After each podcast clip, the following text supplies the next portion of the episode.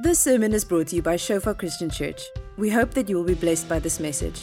Our audio and video sermons are also available on Shofar TV to download and share. We're busy with a series on worship, and uh, this is the second part. I just want to quickly see how many of you uh, were here last uh, last Sunday. Just raise your hand very high if you were here. Okay, so I guess the rest of us were not here. Okay, so how of you were not here? Okay, so so it's always difficult between the different services. I'm I'm going to repeat a little bit and then uh, jump straight into it as we as we're talking about worship. you know, um, how many of you? Let me ask with this this question: How many of you have ever you bought an apple and then sort of like you're busy eating the apple, but this apple looks so amazing. And then you take that first bite and you realize inside of the apple, there's a little visitor uh, uh, called a worm. You know? And then, um, okay, how many of you have done that before? You know, or you eat a fruit and you, you're so excited about that fruit until the first, uh, you know, happening happened, you know, hop. Uh, it's like that fruit. Uh, how many of that, you know, then you get this feeling like, hey, extra protein for the day, you know? This is amazing, know? Uh, but you sort of get a bit of a shock because the outside looks so amazing until you realize that maybe there's something inside that that's something crept in there that that doesn't make this thing so exciting or so so blessed, you know? And so even as we talk about worship, our our culture in the West is um, is is there's a little bit of, of, of stuff that has crept in uh, because we refer to worship as songs that we sing. Um, and worship was never designed to just be a couple of songs that we put into a CD player, uh, put on our Bluetooth, and we say, wow, that worship was great at church. Worship is much more uh, singing is just a very small percentage, probably two percentage of what worship really is. And so we have been created to worship. We saw that in last week, Colossians 1, verse 16 to 18. It says that everything has been made um, for Him and to Him.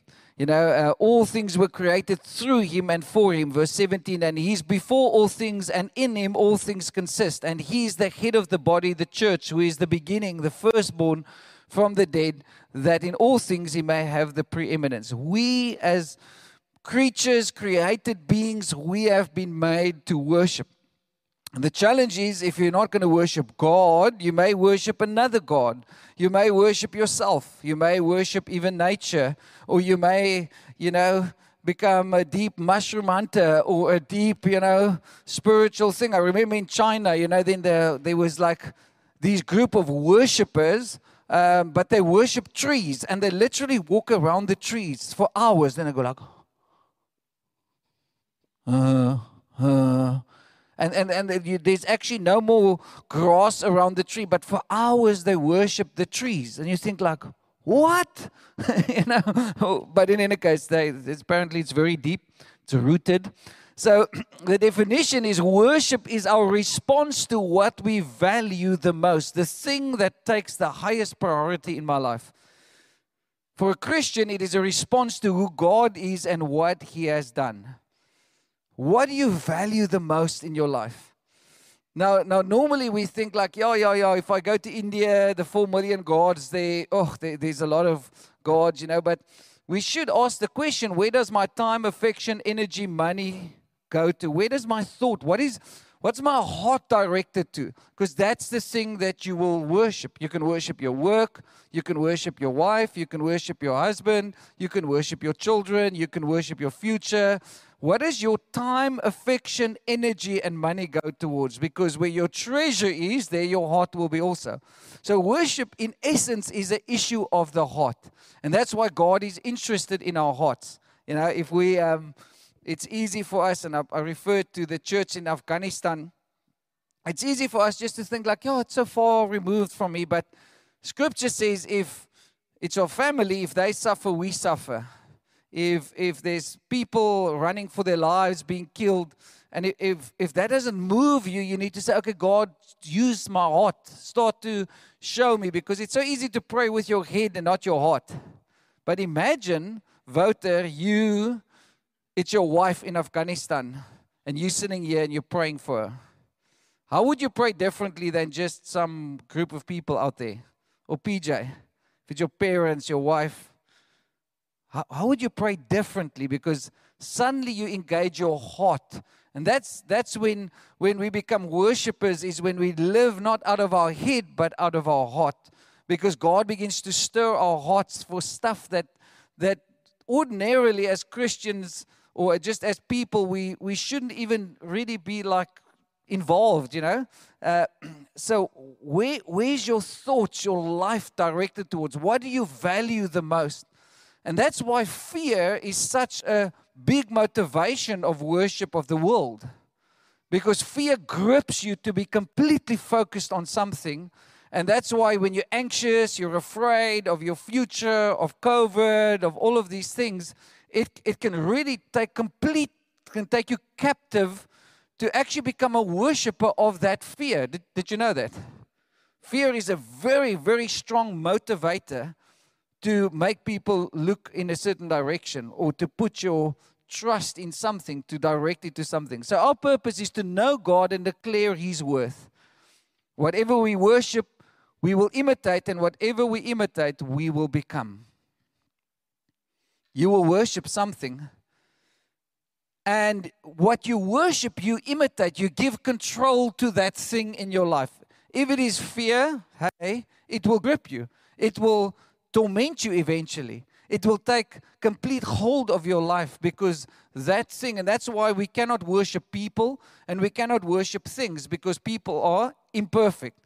God is perfect and God is selfless, meaning that we can worship Him because He's not gonna He's not gonna control. He's not gonna take something that you and I, you know, are supposed to not give to anyone else. That's why we've been made, created to worship God. Can I get an amen? That's why, you know, we don't add to God through our worship. The person that changes is you. It's me when we worship God. When we bring our hearts, that's where transformation takes place through the word, through the life, through, through the surrender towards God. So that's our purpose is to declare his praises, to proclaim him who called us out of darkness into his marvelous light. And so worship as a lifestyle is so important. Every day, when you go and work there tomorrow, you know, when you change your son's nappies, whoo, that's worship. no, no, no, no, no. That's just like, you know, that's a curse. You know? No, no. Everything we do, we can become a worship. And that's why, you know what the devil wants to steal from us in this time? He wants to steal your joy and your thankfulness. Because the moment when you're not a worshiper, you become critical, you become negative, you always see the wrong, you, you always see the glass half empty instead of half full. Yeah, and so the devil wants to steal Christians' joy in this time. And we have a joy that comes from knowing God, not from great breakthrough or prosperity gospel or stuff that happens from the outside. It's because we know Him. And so worship has got these two aspects to bow before, reverence, to adore, to cast your crown, and to serve. So, the first part of worship is come to reverence something, someone, place value on something, someone, and that's God. But then with that, the, the follow up of that or the outflow of that is that I begin to serve. I serve Him and I serve His people. I begin to serve Him for His purposes. So I cannot say I'm a worshiper if I just bow my knee. No, I, I need to begin to serve because, again, what you serve, you will worship, and what you worship, you will serve. So they go hand to hand, they go together. And that's why it is so amazing that you are here this morning because, you know, we, we come to say, hey, I'm overcoming the spirit of Duvet, you know. Oh, wow, I could have done 300 other things out there, but I actually come to serve God and I come to serve His people. And so a lot of people are not understanding this. That's why they it's easier for them to stay at home, fall into a comfort zone, and just say, like, hey, no, no, you know, that's why 30% of churches in America is busy closing or has already closed. Because it takes three months to create a culture of comfort zones or just complacency. Are you, are you still with me? Thank you for your enthusiasm because it's going to get worse. Okay, fasten your seatbelts. We're going to pick up some speed, okay? So, what is the big problem? in the West and the world is the idols of the heart. So what what do we do? What is what is the stuff that steals our worship? Is the stuff that we place above our devotion to Jesus. Something or someone that you cannot live without. Something you spend most of your passion, energy on that gives you hope, meaning, identity, and happiness. So when you go to the church in Afghanistan and you see that yes, people are broken, everyone still says the same thing. We want to serve God, whatever that means. Sure. Even if it costs me my life, He's worthy to be served. The challenge with our culture in the West is we become so comfortable. We have all our nice shoes, all our nice clothes, all our nice stuff. And I said it last week, but you know what? When we went to uh, KZN or when you go to India, suddenly you realize that the church's relationships, the people there, are much more deeper involved in each other's lives. Community is much stronger in small towns or in India. And the only reason for that is because there's not a lot to do our biggest challenge in Stellenbosch is we've got a lot of money and we've got a lot of things to do. So what we do is we fill our programs every weekend more and more and more. Because hey, this weekend I'm gonna go there. That weekend I'm gonna go there. Oh, this I want to go cycle. I want to go do this. I want to fool this. I want to get my bucket list full. and that becomes an idol. So what, what happens, and there's not a lot of amens here this morning, but what happens is our relationship with God and with each other becomes superficial. So we think, well, if I drank coffee with PJ this week, then oh, I've got a deep relationship because at least I ticked my responsibility to, towards drinking coffee with him. And, and maybe I'm going to see him next month or three months. But the question is, is our relationship with God growing and with each other? deepening around the things of God or not. And then suddenly, when you ask the church in the West, we begin to realize oops, there's a lot of idols and they're huge, but we don't see them. It's called busyness. It's called stuff that we devote our lives to. And I'm not saying, hey, you're not going to spend 40 hours at work. but whilst your relationships at work, do you see that as your mission field? Are you praying for the people at your workplace? Because that's where God wants you to reach out. That's the relationships God wants you to build. So tomorrow morning, when you work, walk into the work, just stop and ask that secretary, How are you doing? Is there something I can pray for you? It's as easy as that. Or when you stop at the petrol station, are you just rushing to your next meeting or are you asking that person, Hey, how's it going in Zimbabwe with your family that's in Zimbabwe and you here trying to make a living for them? You see how quick it is just to rush past people? And so that's our challenge. Our modern day idols is the gods of beauty, power, money, and achievement. And so what we do, we say it like this, and I said it to the students last week, is we say, when I'm in the world, what I do, do you know what I say? I say, I want to become successful. I want to become beautiful. I want to I want to have a future. Then we come, become a Christian, especially in the West, and you know what we say is, I want to become successful for Jesus. I want to become beautiful for Jesus. We just add for Jesus to the sentence, normally at the end. And this is a, this is a challenge. I'm not speaking down at us. I'm just inviting us to say, hey, maybe maybe when you take a bite of that apple of uh, a culture and what is challenging us, we need to realize, like, hey, we need a transformation. We need an awakening as the church because COVID is beginning to shine out, bring out a lot of things.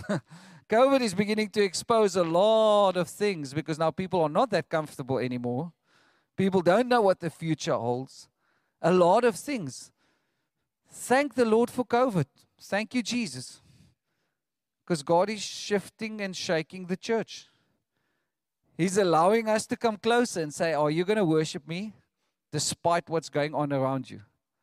And it's a massive challenge. Why? Because our flesh is so strong. we, we, we, we are creatures of comfort. We're creatures of going down to back to the place where we can control. So, where we can feel happy. I'm sorry, I'm just speaking it straight because I love you too much to just beat around the bush. But sometimes, even our desire, our children, our, it's so easy to worship. Oh, I just worship my family. I, you know, um, as, as long as they just happy, then, and then we put our kids at the center of our relationship and not God. And then we wonder why sometimes they don't follow God when they grow older. Because God was never the center of our homes. We're Christians living in a home, but we're not a Christian home. And so God's invitation is can, can I feel welcome in your house? Can I feel welcome in your heart? Can I, can, I, can I begin to show you? Because when we allow it, when we open up the doors of our hearts, the most amazing thing is going to happen. God is going to bring things and do things in our in our homes and in our workplaces that is just so crazy that we just think like wow you know but we need to repent of those idols we need to say, God, I want, I want to put you first with no number two. and that's a massive challenge because naturally we tend to go to that place, you know. Yesterday I, I took my, my son and um, because he turned 13, so I said, okay, I'm, I'm going to take you for a tandem paragliding jump, you know. And a couple of years ago, I did that. I, I just, it was the most, one of the most freaky things that I did in my life because of the, what happened is you jump, you actually get strapped to somebody, and then you have to run 10 meters, and then there's a lift off, you know. Um, so they're on Signal Hill in Cape Town. So somebody bought me a ticket uh, a couple of years ago, and I thought, like, oh, this is going to be nice, you know. Until I arrived there, and you realize, like, whoo, you know. This isn't so easy as it looks because what happened is there was a tourist lady that went before me and this tourist lady be, forgot to run, you know, because you must you must actually run. You, so you so you run with this guy behind you. You're strapped to him, and then they pull up this thing, and then you go like, View. there you go, you know. And so um, this lady just somewhere forgot to run, and and and she got dragged a little bit over the area and into the bush. So now now that just that was just the movie before me, and I'm thinking like, Whoo, you know.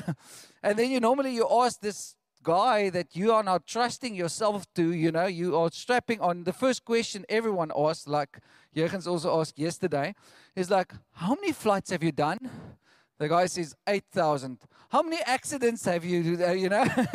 it's, it's, it's just amazing how you try to, you, you, you, you, try to solve, do the problem solving, set out this, the course before the time. You, you, you like really like checking out, you know? And so now here you go and so I, I, I said to my son, okay, you, you can go last, you know, and then uh, I chose the best pilot, you know, for him. And I said for the other guys that went with, I said, no, no, you can have the second-hand pilots, you know. It's a sacrifice I'm willing to make um, so that my son at least can be, be alive, you know. but so the, the point I'm trying to make is now you have to run and the stuff that goes through your head before you have this lift off, you know. It, it is just crazy. It is your heart goes first to your big toe and then it comes up again then it goes into and then your stomach turns you just you go through an adrenaline rush that is just crazy but you actually have to trust this guy that you are strapped to and you have the promise of the view up there but you have no clue and so here you go you know and then the most amazing thing is once you're up there and you have a view of Cape Town and all of that stuff. I, I, three years ago, I think it was three years ago, I prayed, Lord, give me some favor because normally you like fly for five minutes. I fly for 55 minutes. but in any case, I enjoyed it very much. But when you're up there, you enjoy it so much, you know, because suddenly you're not afraid when you're up there because the view is huge. You begin to see out of another perspective. But if you're standing here on the ground, you're just strapped to this person and now he says to you, run, you know, and you think like, run, Forrest, run. You know, everything goes, there's so much that goes through your mind and your heart and your body responds, and you like, you know, you almost want to pass out a little bit, but it's the most crazy, that first just lift off. But isn't it the same in our Christian walk with God? God says, Come, strap into me. but but but but Lord, how many times have you done this? You know, you know, you know, how many accidents have you made? You know, and then you're like, it's it's just it's just what we do as humans. But that trust issue that you're strapped into the will of God, into the things of God, because He wants to show you, but you're going to need to let go. You're going to need to surrender. You're going to need to open up that out of that brokenness, because if you if you're not real there, there can be no worship. We worship God from our minds, it's always He's always going to be a distant God. If we worship God as if, and if we pray as if, yeah, God, I'm going to pray the intellectual doctrine to you, there's going to be no power. There's going to be no presence. And so God's invitation for us is, is will you come and worship? And that's what he said in uh, John 4, verse 34. He said to this woman, God is spirit, and those who worship me must worship me in spirit and in truth. You have to worship him for who he is, not for bringing him down to your and my level and then worshiping him from there. We cannot worship a cultural South African, Zulu, Afrikaner, whatever culture. He's, he's, not, he's not interested in our culture. He was countercultural. And so the, the challenge is will you worship him in spirit and in truth? And was in the context of the woman at the well. You know what happened there? This woman said, Hey, Jesus, you know, that Jesus, the Messiah, will come. And so she's meeting, she was in adultery. She was coming on her own to get water, the water from the well. And yes, she meets a Samaritan woman with a Jewish guy, which was impossible. It was very countercultural. And Jesus says, I'm going to give you water. When you drink of this water, you will never thirst again. And then she begins to get all religious with Jesus. Hey, but you know, we as Samaritans, we have our own temple, we worship in this way, and that's great, and all that stuff. But when the Messiah comes, he's going to tell us all things that we ever did. And then Jesus says, I'm that Messiah. And when the disciples come back, do you know what, what he says? Those who worship me must worship me in spirit and in truth if you are not willing to be broken before God, if you're not willing to embrace and say, Lord, this is who I am, but I want to know you for who you really are, not, not because I'm strapped here and trying to figure out how life works. I, I need to get up there so that I can see and have a perspective of who you really are. It just changes your whole life. When you stand on the mountain, you look how small Stellenbosch is. But if you're driving around here in traffic 230 uh, in the afternoon, you're think, oh, I can't get where I need to go. I'm so frustrated, you know. Why your perspective makes the buildings and everything around you very huge until you stand up onto the mountain because you can see. So we cannot worship God without the Spirit. And we cannot worship God without first asking Him, Who are you really? The truth. And so that's why Jesus is the center of our worship. Are you, are you still with me? Thank you for your enthusiasm. Turn to your neighbor and say, Hey, where are you going? Nobody's going anywhere, but in any case. So let, us let's, let's talk about a, a couple of practical things and then I'm going to just mention them because how do we start? It always starts, the buck stops with you, stops, stops with me. God says we have to draw near to Him.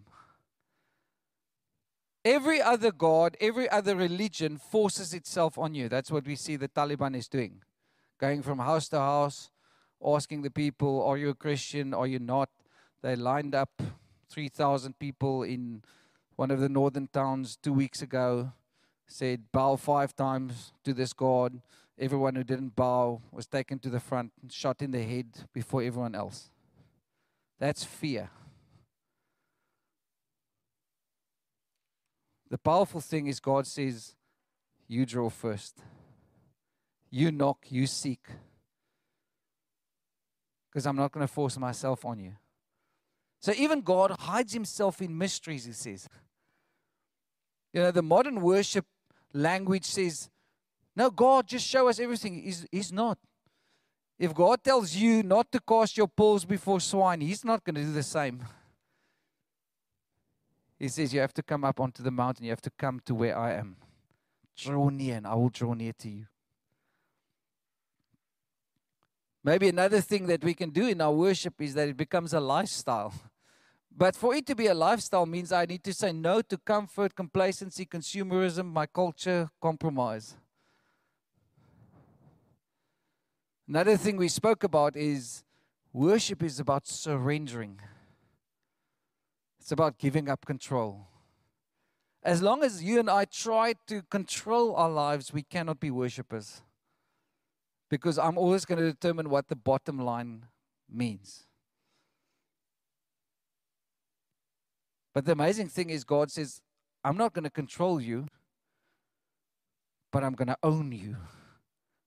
That's what the word Lord means. When I say Jesus, you're Lord of my life, it's the word kyrios, the one who takes ownership, the one who takes possession. And that's a crazy word because if I say, this cell phone belongs to me, it's my possession, then I can do with it whatever I want to. If you borrow this cell phone to me, it's still your possession. But it takes a complete different meaning if I say, you're the owner of the cell phone. So if I give you the cell phone right now and say, this is yours, then you can go and sell it. You can do with it whatever you want to. The question is, can God do with your life whatever He wants to? And that's the big difference between the church in the West and the church in the Middle East. The church in the Middle East is just say, Lord, even if our life must become a sacrifice, may it bring glory to your name. Whew. That's crazy. Give up control. The fourth thing that we spoke about is, is to serve. Serve God, serve His people, because it's unconditional love. It's, it's, a, it's about discipleship. God is not going to ask you how many times did you come to church. God is not going to ask you how many mission trips did you go on to. God is going to ask you one thing Do you know me? And have you said yes to my call? And that's to discipleship, to disciple people. And the question is yes, it starts in your home. You have to disciple your children. But are you discipling your neighborhood? Are you discipling the people around you? Because that was God's greatest commission. It still is. Go and make disciples. Not go and plant great churches that sing nice songs on a Sunday, but there's no transformation of lives. It says, if love is in the essence, if you know that love and if you live obedient lives, you're going to make disciples. And maybe a tough question to ask is give me five names of people that you are discipling. It says, go and disciple the world. Go and disciple the people at your work. Doesn't mean all of them even need to be saved to start the process of discipling. Jesus discipled the disciples uh, for a long time and then they got saved. but are we walking a road, intentional relationship with people that we love and we show them Jesus? We show them who He is. We begin to say, Lord, we want transformation through our lives. We want people's lives to change. And that is the big challenge because, A, there's not a lot of people that disciple other people. But it's so easy. It's just like, hey, tell people. I love what Angus says. Tell, uh, I'm just a hungry beggar showing hung- another hungry beggar where to find bread. Hey, this is where Jesus is. I've taken one step. Come with me, come. but we get very busy. And we get busy about the wrong stuff. I'm to I'm to say something that maybe is a bit controversial. But if I have to listen to one more vaccine, anti vaccine, this thing, that thing. I've received hate mail from people in the church about vaccine and not vaccine. And all I'm asking that person is, will you be so passionate about your relationship with Jesus and about the gospel? You're missing the point. If that, you're spending hours and hours on stuff that is not the main thing. People are fighting about it. People are like splitting churches. People are just going crazy about stuff that you think like, hey, it's fine, you can do that, but are you also just as passionate about your relationship with Jesus? Are you just as passionate about praying? Are you just, about, you know, because otherwise you're even making an idol of your arguments. Woo, is that a bit tough? but it's crazy how the devil can make us to let the minor things become the major things in our lives. And then we lose focus. We lose the joy of our salvation because we get so tense about being right or being wrong that we call judgment on other people, but we also call judgment uh, on a relationship with God because we lose that joy. And I'm, I'm, I'm not saying don't be strong on what you believe, but hey, just let the gospel be first. Let be more excited to talk about your testimonies in Christ than trying to gospelize and vaccinize the people into whatever, you know? And do great research and pray about it. I'm not, I, I say, but let's have our main thing, our main thing. I've seen a couple of churches split because of these things. Sure. Let discipleship be our key. The last two things, are you still with me? Thank you for your enthusiasm. Okay, great stuff, you know? If we want to be worshippers, it's connected to our hunger for God, our passion for God. Two things that really stand out. If you want to see God, you need to be hungry and you need to be humble. Humility, teachable. Never think that you've arrived. Never think like, hey, I'm a professional Christian because I have been in church, you know, I've been here 20 years, you know, what else can you tell me and whatever. And I see it when people lose their focus. You know, the other day a guy came to me in church, was the closest to me kicking somebody out of the church.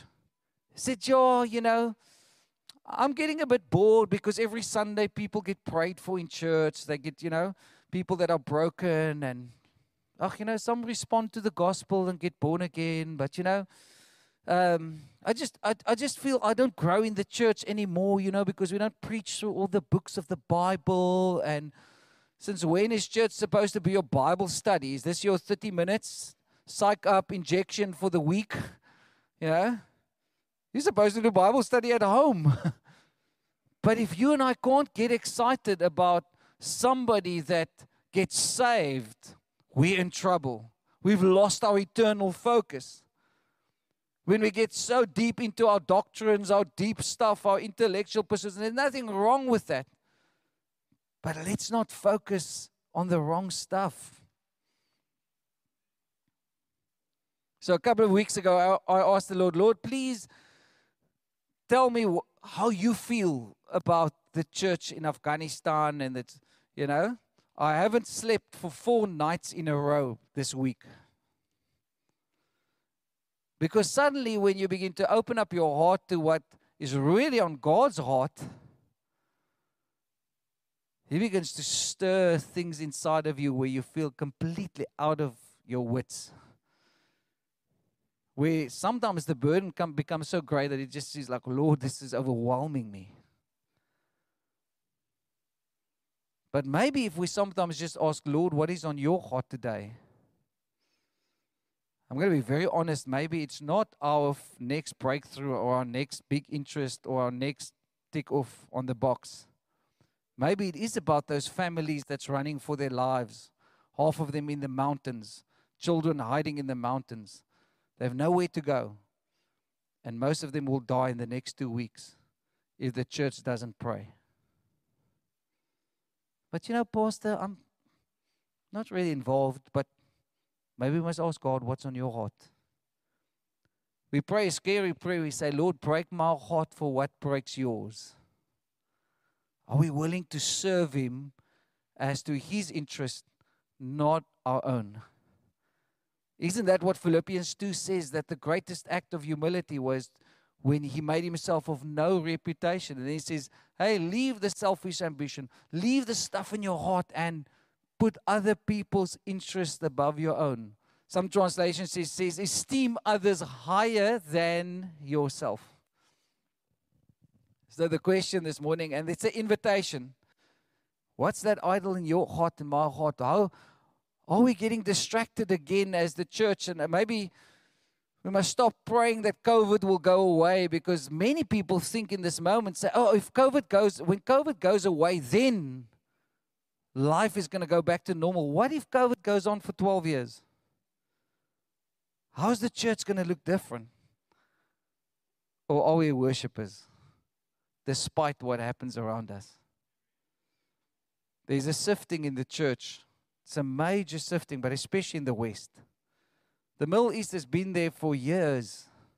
They're counting the cost. It's getting tougher in China and India than ever before to follow God.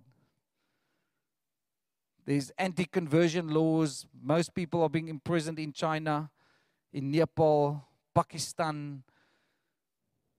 Do you know that 70% of the church is being persecuted for their faith in the world right now? And unfortunately, it's be beginning to close up on the church in the West. Our persecution may look different, but the devil wants us to be silent. The devil wants us to stop worshiping. The devil wants to steal your joy. That's what he wants to do. And we need to say, God, cleanse us from idols, cleanse us from this stuff, increase our hunger as we humble ourselves before you. Break my heart for what breaks yours. And suddenly God begins to show you stuff. Suddenly God begins to show you the broken people out there. And you begin to realize that He actually wants you to serve them. Pray for them. See how God's hand begins to be stretched out and God heals and delivers people. Will you stand with me this morning? Thank you for listening. Remember that our sermon audio and videos are also available on Shofar TV. Go to www.shofaronline.tv to download and share.